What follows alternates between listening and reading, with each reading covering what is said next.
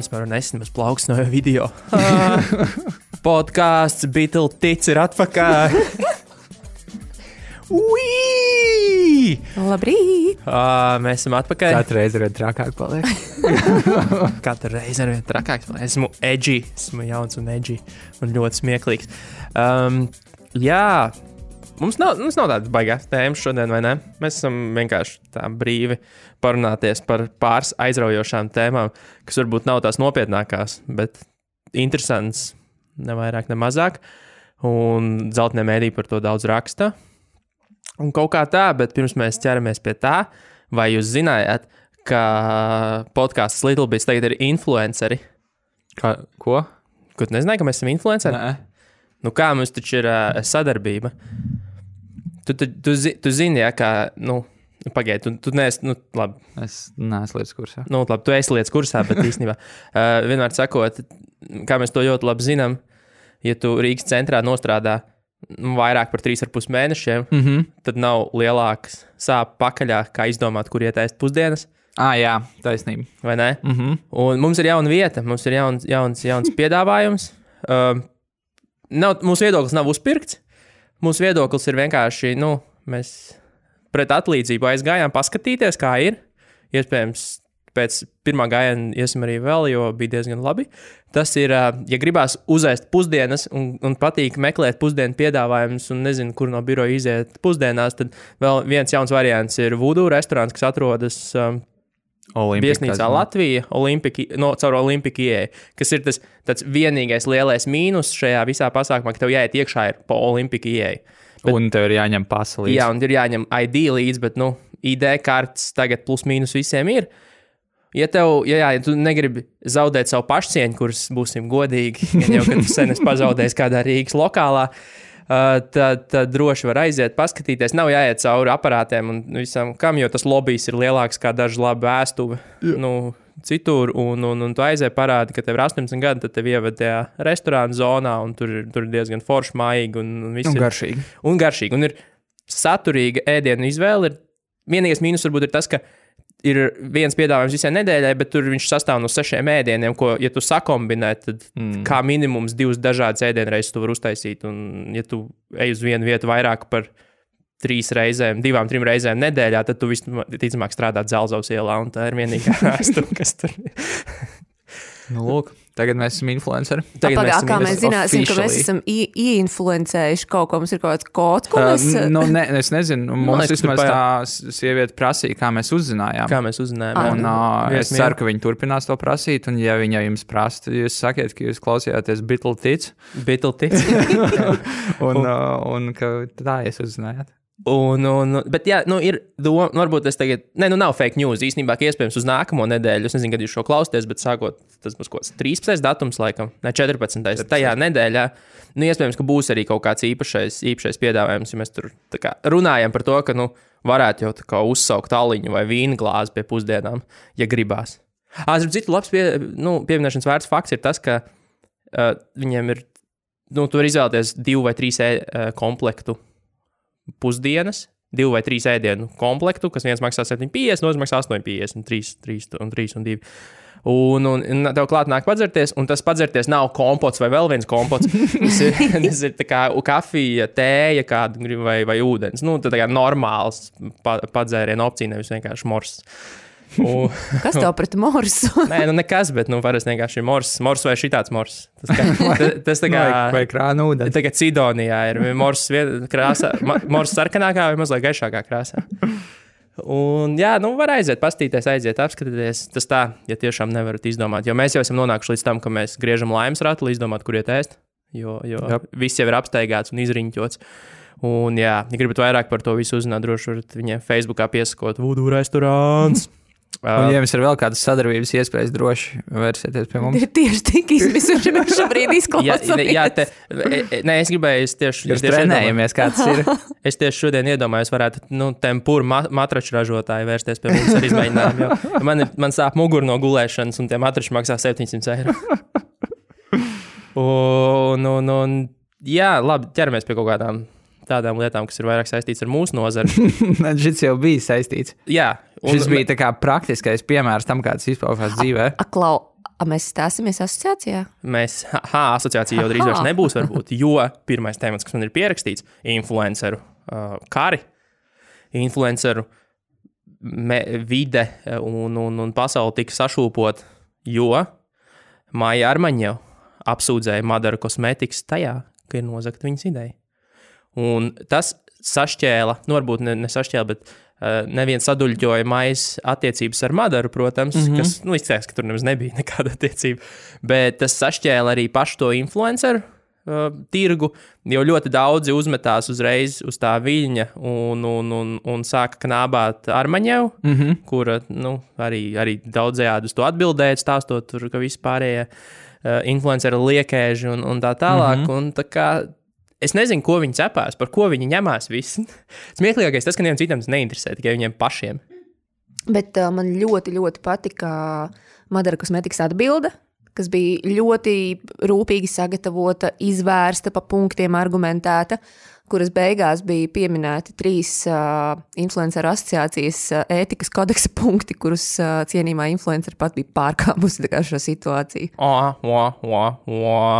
Maija bija Monako influenceru kaut kādu savu Samitā? Tur bija, bija kaut kāds samits, jā, es, es nepētīju dziļāk, kas tas par samitu, bet tā bija. Nu, vienmēr sakot, tā Madaras situācija bija komiska, jo, nu, tu aiziet, tas ir analoģiski, visticamāk, kā es tagad aizietu, nezinu, pie Volkswagen. Un pateikt, Pa- ka izgudroja mašīnu. Nē, pateikt, ka um, uztaisiet, man ir baigā ideja, uztaisiet elektrisko mašīnu, kas nekad neizlādējas. Jau. Un tad tu aizēji prom, tu nomet to faktu, aizēji prom, tad research and developments desmit gadus mēģina izstrādāt Jā. to produktu, un tad, kad viņš ir izstrādājis, tu pasaki, tā bija mana ideja. Nu, jā. Nu, tas ir tāds bullshit. Nu, Bullshit variants, ka tu aizēji ar vienkārši ar statement. Es gribētu šo šādu produktu, un tev nav ne kaut kāda nu, prototypa vai, vai, vai vispār idejas, kā viņu uztaisīt. Mm. Sērijas, "Ai, sajauciet šos divus krēmus kopā. Un, un tas tā nestrādā, sorry. Un, un, un, man liekas, ka Madara, ja Madara neatbildētu neko, arī būtu pilnīgi pie, pieļaujami, jo tas ir mazliet skumji. Bet uh, jūs redzējāt, uh, Delfos bija publicēts pētījums uh, par uh, to, ka vairāk kā puse Latvijas influenceru blēži. Jā, jā. Uh, man gan pirmais komiskais fakts, kas man likās tajā pētījumā, ka tas raksts ir publicēts Delfa izklaidē, kas, nu, ja ņemot vērā, ka tas teorētiski ir nopietns pētījums, ir diezgan smieklīgi, viņi publicē sadaļā, kur ir arī uh, Andra Kaviča izdarības. Bet uh, Kivičs arī nu, ir nopietns pētījums, sabiedrības pētījums. Jo, laikam, šis arī Sociāli. parāda ļoti labi uh, sabiedrības attieksmi pret šo visu tēmu un uh, nozares. Uh, Nu, šī, Sadaļa. šī brīža, jā, tā kā kaut kāda pozīcija. Nē, tur īstenībā, es, ja godīgi, ne, baigi nepētīt, cik viņš ir uh, leģitīms tas pētījums. Viņa ir veikusi PR aģentūra. PR aģentūra Latvijā ar sadarbībā ar kaut kādu tur, uh, platformu, uh, kas kā šo varētu pētīt. Uh, nu, tās galvenās atziņas bija jā, tādas, ka tā kā, nu, būtībā puse no. Nu, man patīk, tur bija daudz jaunu terminu, ko es, piemēram, uzzināju, kā nanoietekmētājs. uh, kas lūdzu? kas ir sociālā, es tagad citēšu sociālā tīkla Instagram lietotāji, kam sekotāju skaits nepārsniedz 5000. Tā, nu, tāda tā definīcija. Manā galvā gan tas būtu laikam zem 1000, bet fine. Uh, nu jā, un, un tur tā atziņa ir, ka nu, kā, vairāk kā puse ir, ir tāda, kas ir uh, nu, būtībā vai nu pirkuši, pirkuši sekotājus vai uh, kā tur bija tas princips, nu, tipā like for like. Nē, Jā, jā, nu, tu sasako daudziem cilvēkiem, jā. Un tu mm. gaidi, kad viņi savu nu, pieskos atpakaļ, nu, un pēc tam atsako no viņiem. Ka, tā kā, nu, tās ir tās galvenās, galvenās lietas, kā viņi nosacīti, nosacīti krāpjas. Uh, nu, arī par to, ka uh, vēl viens labs termins bija uh, tīkšķi. Kas, laikam, kā, kā Rahards man stāstīja, ir nu, domāts, nu, tā kā Īkšķis uz augšu. Īkšķis uz augšu. Laika, īkšķis un, la, un patīk apvienots tīkšķis. Tīkšķis. Jā, uh, tā Tur kā vēl var klikšķi kaut kā pievilkt. tīkšķis. tas ir. Klīkšķis. Klīkšķis. Nu, jā, un uh, nu, tā kā nu, pētījums bija būtībā ar secinājumu, ka, ka tas ir diezgan tā situācija ir slikta. Uh, jautājums, jā, ko, ko, ko, ko savukārt no tie pētījumi pasūtītāji ar to gribēja pateikt. Laikam jau viņiem arī nepatīk strādāt ar tiem influenceriem, un tāpēc viņi vienkārši gribēja parādīt, ka this is not good. Bet bija tieši atkal viens, um, viena dāma, arī es nezinu, kas viņa tāda ir un kāpēc viņa ir svarīga, bet viņa arī bija teikusi, nu, viņa arī ir influencer, protams, kā gan citādi. Uh, viņa bija teikusi to, ka versus viņa savā Instagram profilā, laikam, to bija rakstījusi, bet, nu, zeltainā presa arī to bija paķērusi, ja nevien influenceriem savā starpā vajadzētu pārdomāt, kā jūs nu, tur uzvedaties un, un kas, kā, kā mēs sadarbojamies, nesadarbojamies, bet arī aģentūru sadarbība. Aģentūra un reklāmdevēja sadarbība ar influenceriem ir zem karatas kritikas, jo, redz, šobrīd, nu, La, kā nu, manas priekšstats radās, neesmu strādājis ar influenceriem, neko par to nezinu. Bet priekšstats radās, ka nu, gan zīmola, gan aģentūra šobrīd tā diezgan mm, pašsaprotami nosūta tur nu, tās dāvanu kastes vai vēl mm -hmm. kaut ko, un, un, un blakus bez mazliet līgums tev obligāti ir jāieliek viņas, viņas uh, savos profilos, pat nekāda atlīdzība, nekas vienkārši aizsūta un bez mazliet uzliek tev uzreiz jau pienākumu to darīt. Un, un kad viņi tur plēšoties influenceri savā starpā, kas nesot tā Igaunijā, kur viņi esat nolēmuši, nu, ka viņš nepārdosimies par sviestmaizi, bet Latvijā redz, kurš katrs, nu, katru sūdu, ko viņam atsūta, uzreiz liek, kas mm. dempingo tirgu. Un, un, oh, oh, es nesaprotu, oh. Vien, vienīgais, ko man šobrīd, nu, visur te ir influencer, vienīgais, ka, ko man tas influencer nepatērē to saturu, kas tiek radīts. Nu, kad tu redzi jau to cilvēku vai, vai, vai nu, to personu, kas mm. nu tik kūlī kaut ko teiks, ka viņš var neklausīties. Skaidrs, ka nu, tas ir kaut kāds pirkts viedoklis un ka nav jēgas tajā visā. Nezinu, ko viņi citu ietekmē pagaidām. Nu. Ne, vēl jau bija tas tur nesen arī tas nu, DDB, tas ikgadējais. Mm -hmm. Uh, tops. Mīlētāko zīmolu tops. Nu, jā, un tur arī bija par influenceriem. Man liekas, ka tur tā atziņa, es arī vienkārši skatos tos vārdus. Man liekas, tur tā atziņa arī bija kaut kāda, nu, kas, protams, atkal jautājums ir, kāda ir uh, pētījuma pasūtītāja dienas kārtība, bet uh, savukārt par to, ka nu, tajā topā pirmajās vietās ir influenceri, kuri nemaz tik ļoti nesadarbojās ar zīmoliem. Nu, mm. ka, tā, kā, tā ir tā atziņa, ka tā kā, va- visvairāk ietekmē tie, kas nu, tās sadarbības nemaz neveido. Bet, nu, atkal, jā. Argumentācija jau var dažādi pagriezt. Nu, labi, pie lielo cilvēku tēmām. Um, negaidītie GDPR ieguvumi. Mēs, mēs kaut kad esam cilājuši to tēmu par GDPR, cik GDPR būs slikts un tā tālāk. Bet ir pāris pētījumi veikti un, un aptaujājot kompāniju īpašniekus un nu, atbildīgās personas, ka ir secināts, ka GDPR kompānijas un uzņēmumi, kas ievēro GDPR, īsnībā redz diezgan, diezgan labu atdevi nu, no rezultātos, salīdzinot ar uh, kompānijām, kas to neievēro. Jo te ir tas, nu, tas fenomens, ka cilvēki, ja tu neievēro GDPR, tev uz tevi mazliet kreisāk skatās. Mm -hmm. un, un, un, tā, un tā atdeve ir, ir zemāka. Šeit tiesa gan tas ir pašu reportēti.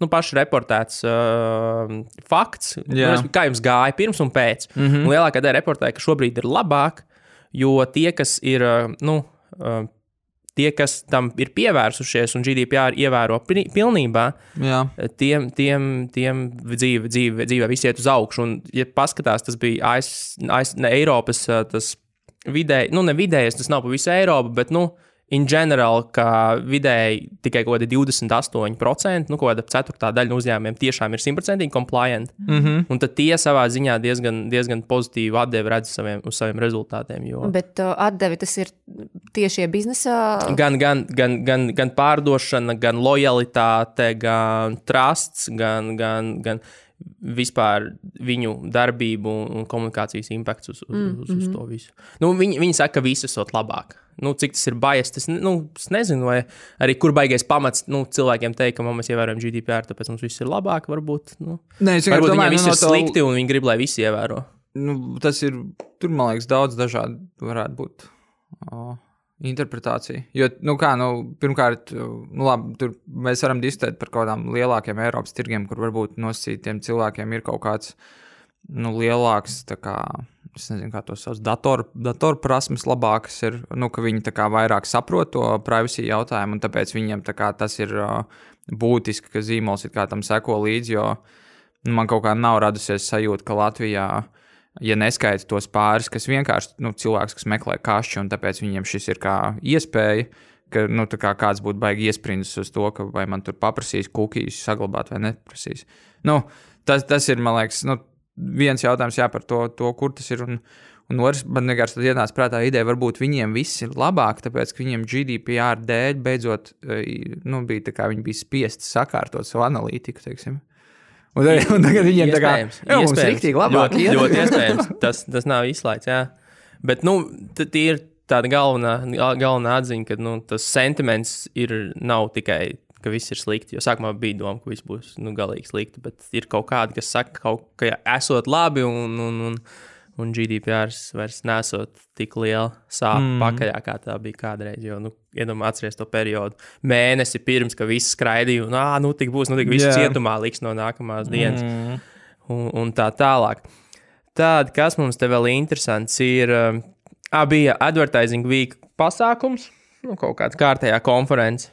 Un, un galvenais sentiments reklāmas, tajā nu, reklāmas konferencē, tas, ka visi ienīst reklāmas. Mm. To teica gan radošu aģentūru pārstāvji, gan, protams, vecais labais Pritčards no Procter Gamble. Un ka, nu, ka, jā, ka reklāma, ka reklāma vairs, vairs īsti nestrādā. Tas ir tas, ko līdzīgi, līdzīga tematika un līdzīgs, līdzīgs sentiments, par ko mēs stāstījām arī tajās savās video konferencēs. Stāstos, ne, bet Jā, jā. priekšnesumos par video. Pri- Es nezinu, kā to nosaukt. Priekšnesumos par video, bet jā, tas fokus šobrīd vairāk ir uz satura radīšanu, kas, jā, mm. viņi atzīst, nav nomērāms tik labi, bet, bet realitātē to parasto, parasto blanket un karpeta approach, nu, īsti vairs, īsti vairs tā kā, nu, nav baigais pamats pielietot. Un, piemēram, tas pats Procter Gamble šobrīd taisa uh, dokumentālās sērijas sadarbībā ar National Geographic. Mm -hmm. Viņi taisa tur par kaut kādām sāpīgām pasaules problēmām. Mm. Pirmā būs par extreme poverty un, un tādām lietām. Un vienmēr sakot, ka, nu, ka saturs, satura, satura radīšana ir, ir tas virziens, un to tagad jau tā kā pavisam liela cilvēku runā. Nu, Kas ir man liekas, ka- influenceriem? man liekas, arī mēs paši sagaidām no reklāmas un no reklāmdevējiem krietni vairāk uh, noderīgu saturu, vai izklaidējošu saturu, vai jebko, kas dod mūsu dzīvē kaut kādu pievienoto vērtību.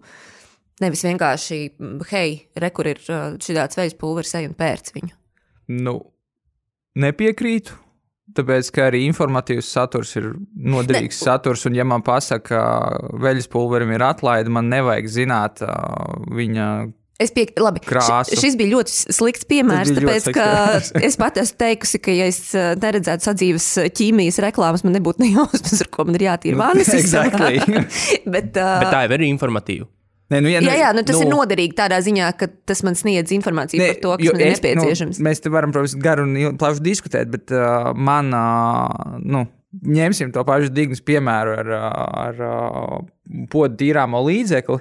Es kuru domāju, tātad- papapājas par veļas Nu, bet, bet, labi, tas ir bijis specifiskāks, viņš arī ķīmiskāks ir. un tā Kā, ja, ja man rāda 30 minūšu National Geographic filmu Par par, par, nu, par uh, extreme poverty, ar domu, ka tas kā kaut kādā mērā ir saistīts ar to podu tīrāmo līdzekli.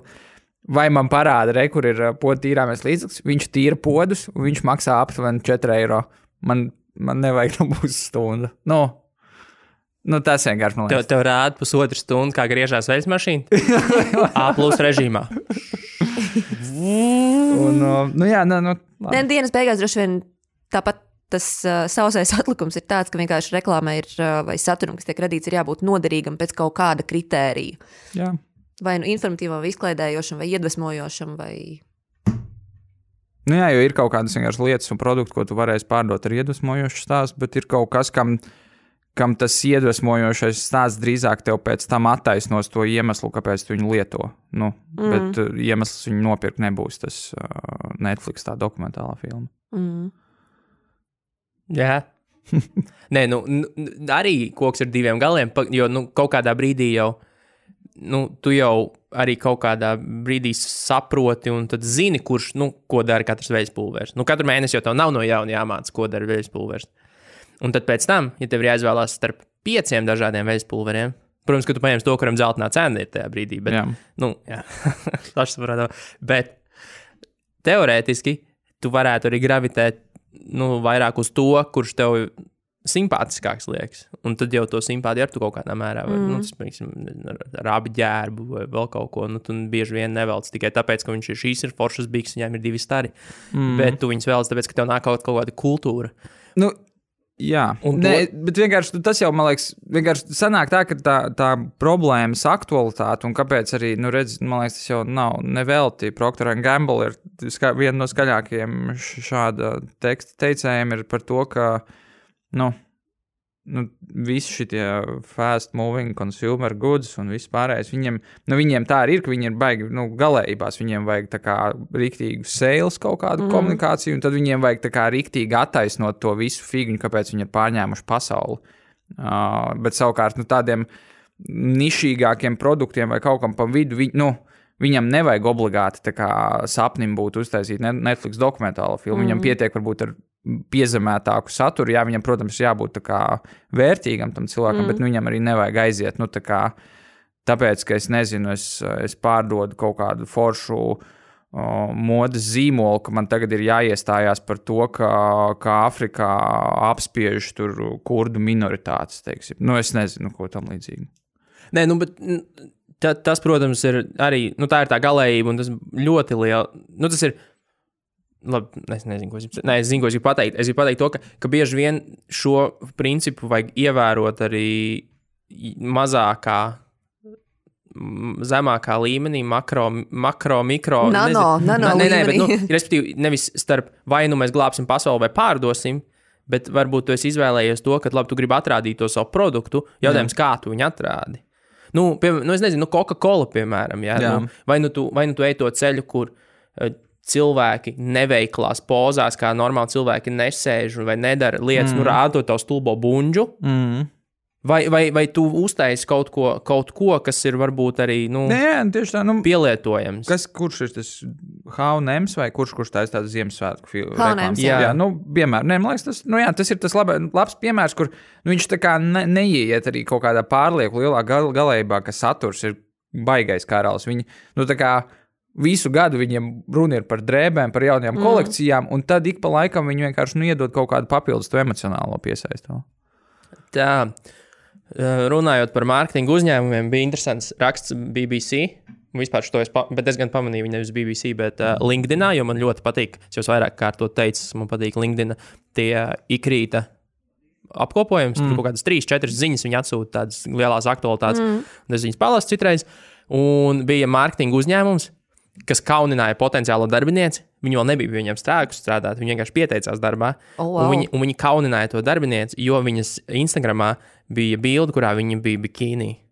Nu, Kurā peltu- valstī tas peltkostīmā. Ne, es ne, Lielbritānija, es godīgi vārdu nezinu, Lielbritānija vai ASV. Es pieļauju, ka Lielbritānija. Visticamāk. Bet es nezinu, bet simtprocentīgi nezinu. Vienmēr sakot, viņa bija vienkārši peltkostīmā, baseinā. Jā. Nu, tikai baseinā, peltkostīmā, kaut kādā bal, nu, kā viesnīcas baseinā, tur redzēt fonā, tur cilvēku vēl kaut kas. Un viņi ielikuši viņu storijos, Pagaidā, savos tā kā Jā. atsaka. ielikuši storijos un rīktīgi patronizējuši par to, ka, um, nu jā, mēs nemeklējam bikini modeļus, un jums, un jums cilvēki, kas pieskaties darbā, vajadzētu padomāt par to, kā jūsu sociālo tīklu profils redzēs darbdevējs, un ka šis nekomunicē profesionalitāti. Wow. Un... Ne, tā noteikti, es domāju, nebija Amerika, tāpēc, ka tas izklausās pēc pāris miljonu tiesas prāvas. Mm. Visticamāk, jā. Un, un, un, uh, un, un, nu, ta, tas būtu tas viens. Un, protams, paceļot to tēmu, ka jā, ir jādomā par to, kāds ir tavs sociālā tīkla profils, mm. jo darbdevēji to skatās šobrīd mūsdienās. Tā ir pirmā lieta, ko Praktiski skatās. vienmēr, jā, nu, arī es vienmēr, kad es kaut kādu, nezinu, satikšos vai, vai, mm. vai nu, kaut kādā vērā kontaktēšos, tad es visticamāk apstīšos, kas viņam tur darās. Bet, bet nu, šis, manuprāt, ir pat tā, jo tur nebija pilnīgi nekas nepiedienīgs. Tā bija pilnīgi parasta bilde, un eh, Latvijā visiem ir tādas bildes. Nu, Nu, Gandrīz visiem. Man, Man man, nav. man arī īstenībā, man vispār nav, ar mani ļoti, nu, man ir ļoti maz bildi. Bet ironiski, kas man likās ironiski, ka šis nu, ļoti ētiski noskaņotais un profesionāli noskaņotais uzņēmums, zina, kā viņš saucas, mm. Kick-Ass Masterminds. Viņiem vajadzēja Fuck kaudināt yeah. savus darbiniekus, kuri nav bikīnī. Pirmkārt, tieciet galā ar savu zīmolu. bet es īstenībā traki ir. Kick-Ass Masterminds. es tikko sapratu, ka Bācis man pirms pāris mēnešiem tieši bija viena bilde Instagram, kur es esmu peltkostīmā. Tāda Mums- es mums- apskatīšos. Mums būs kaut kāds pārunas, vai Es kas mums apskatīšos, būs. būs. publikācija, un tad mēs to Little tālāk. bits blogā skatieties publikāciju. Nē, zin kā, ir, manuprāt, mans pieejams tam visam ir, ja tas ir gaumīgi un nav vulgāri, jo tur ir tā, nu, tur ir atšķirīgi, nu, kā tu vari mm. nofčēties. Tur nofčēties kā padauza vai padauzis, mm -hmm. bet to nofčēties, nu, vienkārši, nu, man, uz Kā cilvēks izskatās. plakātiem, H&M reklāmās ir cilvēki. Vai, vai, vai, vai smuki, nu, tā, tā, Jā. nu, tāda ir rītīgi jau producēta, tie, fotosesija vēl kaut kas. Tad viss ir kārtībā, nu, manuprāt, nav svarīgi. Man liekas, ka nav svarīgi attēlotajam, bet tam ar kādu mērķi tas ir attēlots un, un kā tas ir attēlots. Ne, nu, galu galā, ja cilvēks iet uz pludmali un ir pludmalē peltkostīmā, tad kāda starpība? Tāpēc, ka tur viņu redz vēl vairāk cilvēki nekā iespējams Instagramā. Nu, vienk, nu kārtējās pasaules dīvainības, un tas, ir, tas arī ir viss. Uh, parunājot vēl par mazliet par, par feministu tēmām. Es nezinu, vai tā ir feminīna. Gan jau, ka ne, feministiem šis ļoti patīk. Bet, nu, vispār nav, ne, nav smieklīgi, bet tāds ir, nu, teiksim, tā. Ga, algas, algas atšķirības starp vīriešiem un sievietēm ir pastāv, mm -hmm. bet uh, ir arī. Nu, tam ir savi iemesli bieži vien. Un bieži vien tas nav saistīts ar to, ka kāds grib sievietēm principiāli maksāt mazāk. Bet bija izpētīts, šis arī ir laikam no, no LinkedIn, ko es redzēju, 27% sieviešu tajā pētījumā nekad nav prasījuši algas pielikumu. Mm. Salīdzinot ar vīriešiem, kur tikai 18% to nekad nav darījuši. Mm -hmm. Un, un, un tā es pats esmu runājis ar cilvēkiem un sapratis, ka tā ir diezgan liela problēma. Bet vai, Pārāk, nav, vai nav tā, ka tas ir tāds bišķīt uh, aburtais lokus par to, ka sievietes neprasa algas pielikumu, tāpēc, ka viņas domā, ka by default sievietēm vienkārši maksā mazāk, un viņām nav jēgas prasīt algas pielikumu? nu, gan jau, nu, skaidrs, ka to var novelt uz kaut kādu pazemība, pieticība un bailes no neveiklas situācijas. Bet, nu, fakts jau kā tāds, tas, nu, tu nevari, tu, nu, grūti, man būtu sev, piemēram, grūti pamatot faktu, kurā, ai, nu, man jau nedos, tāpēc es neprasīšu, un ka tā nav man, nu, ka tā daļai nav man problēma. Un pēc tam pateikt, nu, jā, es neprasīju, jo man likās, ka man tāpat nedos, tad, tad tā ir darb, nu, darbdevēja vaina. Nu, ir kaut kāda atbildība par to jāuzņemās, manuprāt. Bet tas ir interesants skaitļi vienkārši. Ka, un es gribu, es gribu iedrošināt Diginu aizpāpus kalniņam lielākā. Mēs bijām tāds uh, HR podkāsts, kur mēs risinām savas iekšējās kaut kādas lietas. Bet, Bet- es sākumā to bildi paskatīšos, tad mēs vērtēsim tālāk.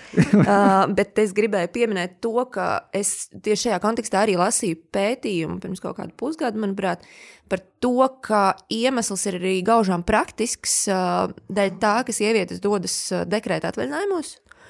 Līdz ar to uh, viņām ir grūtāk noturēt to stabilo karjeras izaugsmi, kas uh, vīriešu gadījumā tīri loģiski, ka vienkārši kāp pa karjeras kāpnēm, un tev ir viens algas pieaugums, otrs nākamais, mm -hmm. nākamais.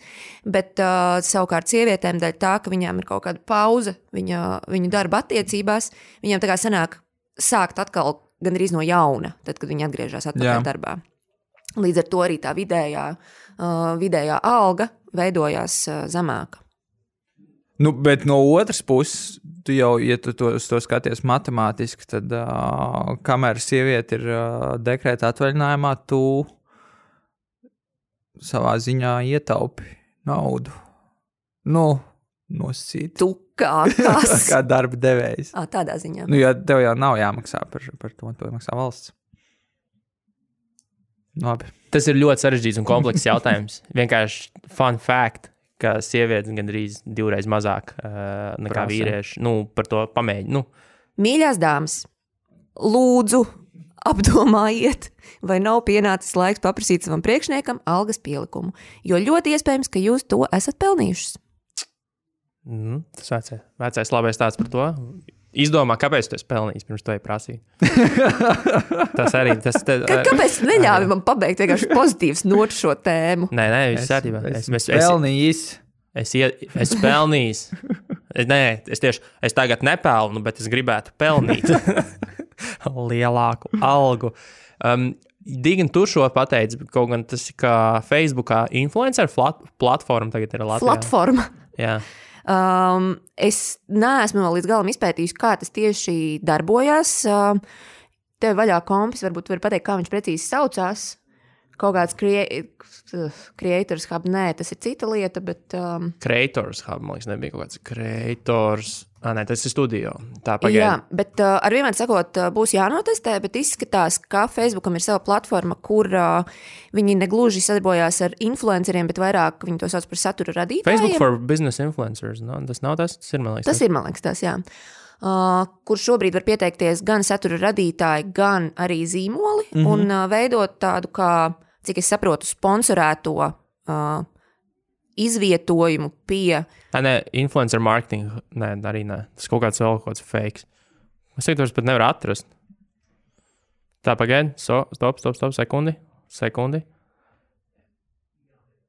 Uh, three years. Wait, Facebook's branded content influencer marketing platform.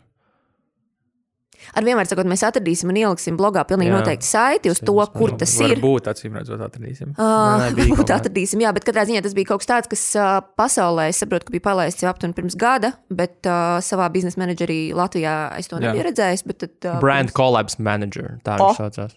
Brand Nu, collabs labi, nu, manager. tas ir? Kā es to saprotu, tad uh, piesakās uh, satura radītāji, Mm -hmm. Kas uh, pārsvarā tas ir, es saprotu, orientēts vairāk uz video saturu. Mm -hmm.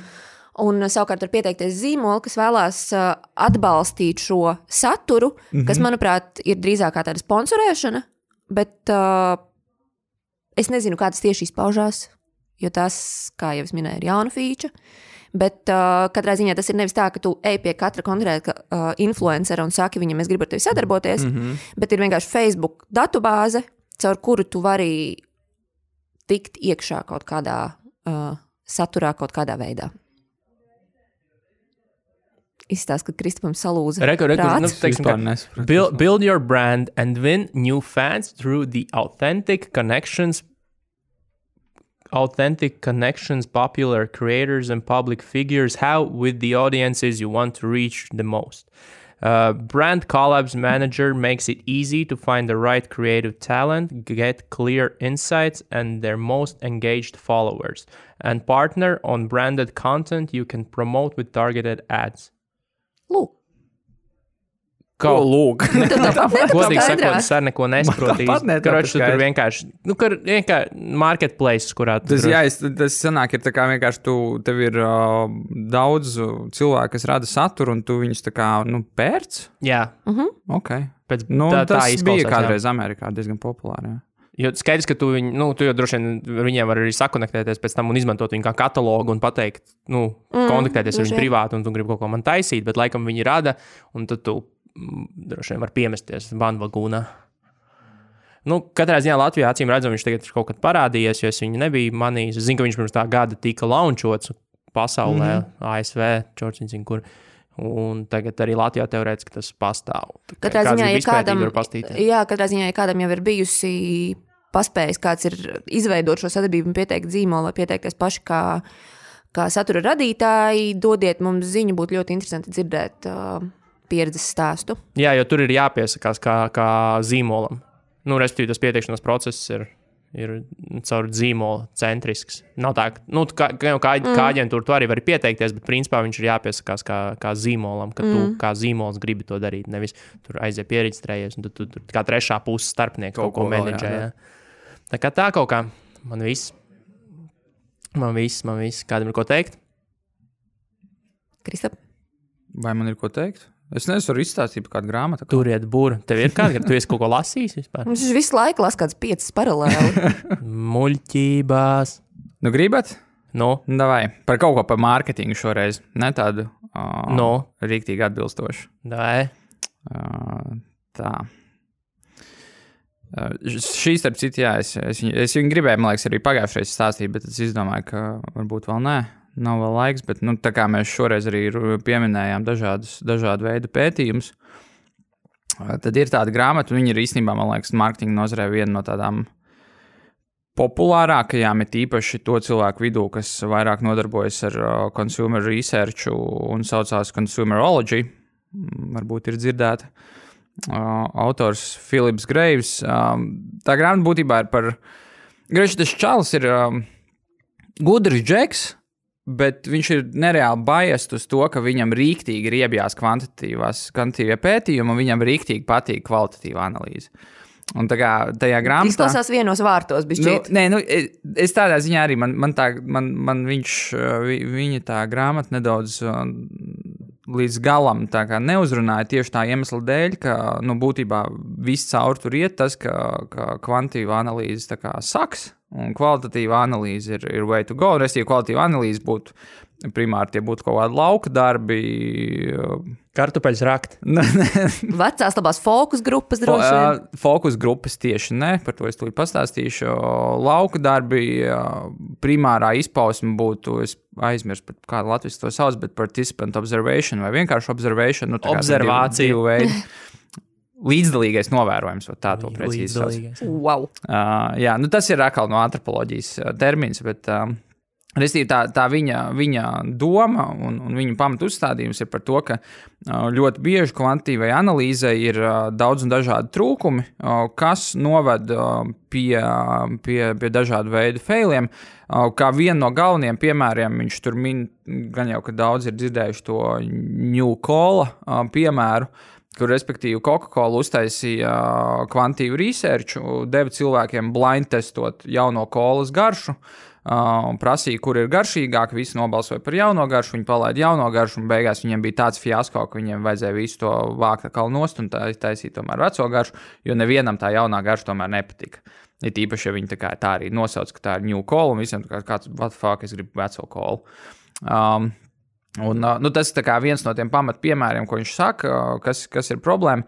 Bet uh, nu, tā tīri, tīri praktiski sanāk, jā, ka, tā, ka šeit, man liekas, to grāmatu ir vērts lasīt, bet ir vērts lasīt tādā izpratnē, ka viņā tomēr ir ļoti labi uz, aprakstītas visas tie, visi tie kaut kādi iemesli un problēmas, kur kvantitatīvie pētījumi var kļūdīties. Un nu, to tādā izpratnē arī ņemt un ņemt sev zināšanai, ka saprast, nu, kas man ir jāņem vērā, lai, lai teiksim, es. Nu, tad tajā mirklī, kad es taisu kaut kādu research, viņu uztaisīt pēc iespējas kvalitatīvāku. Um, nu, nezinu, sākot ar tādām atziņām, kā, nu, ka īsti jau cilvēka teiktajam uzticēties nu, nevajag tā, nu, tā galīgi nekritiski. Jo, respektīvi, nu, jautājums, kāpēc, nu, piemēram, ja tu veic uh, research veikalā, kur tev uh, cilvēks nāk, nāk ārā no veikala, un tu viņam prasa, nu, kāpēc tu šajā veikalā darīji to un to. Un viņš tev vis atbildēs visticamāk, nu, kaut kādu pilnīgi ne, nesaistītu lietu ar to, viņš, nu, kas ir patiesie iemesli. Vai par tevis minētajām fokus grupām, kur savukārt nu, ļoti bieži tomēr ieslēdzās kaut kāda, uh, kaut kāda nu, pūļa dinamika, kas arī tev to viedokli vienkārši maina tikai tāpēc, ka tev ir apkārt cilvēki, kas kaut ko saka. Uh, un, uh, un, un šādas, un, uh, nu, šādas kā nianses viņš rāda, kur ir, nu, tas ir kā slikti. Un te ir tā problēma, ka viņš saka, tas ir slikti. Īsti nepasaka, kā būtu labāk darīt. Bet nu, tīri tie, tiem, kam tiešām interesē, man liekas, ļoti labi.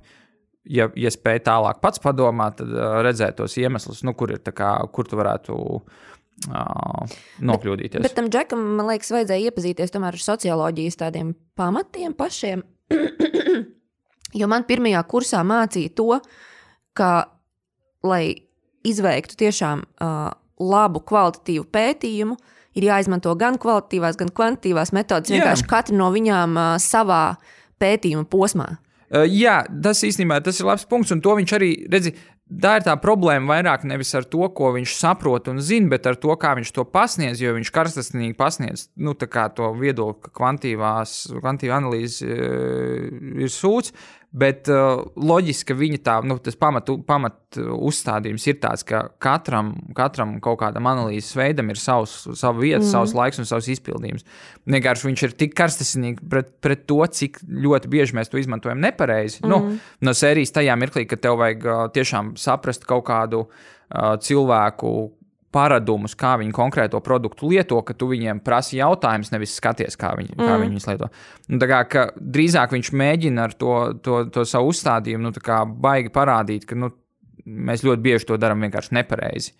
Un uh, ne, ne tik daudz par to, ka tas vienkārši ir nu, nederīgs kā, Jo, kā tūlis. jo klasiskais uh, piemērs un uh, viena no galvenajām kļūdām, ko vē, pieļauj veicot uh, kvantitatīvo uh, pētījumu, uh, ir tas, ka pētnieks izdomā atbildžu variantus, pirms tam neveicot kvalitatīvo izpēti. Jā.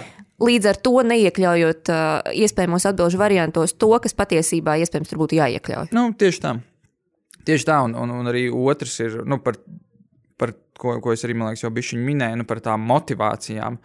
Ka, nu, ir jautājumi, ko tu vari jautāt cilvēkiem, un tad ir tādi, nu, kurus tu teorētiski vari jautāt, bet nu, nu, reāli nu, tu neko īsti nedabūsi ārā par, par kaut kādām motivācijām, kāpēc tu kaut ko esi darījis, vai mm. kādā veidā tu to darīsi. Vai, vai, vai pieņemsim, kā pajautāt, kāpēc tu veikalā skatījies tur vai tur.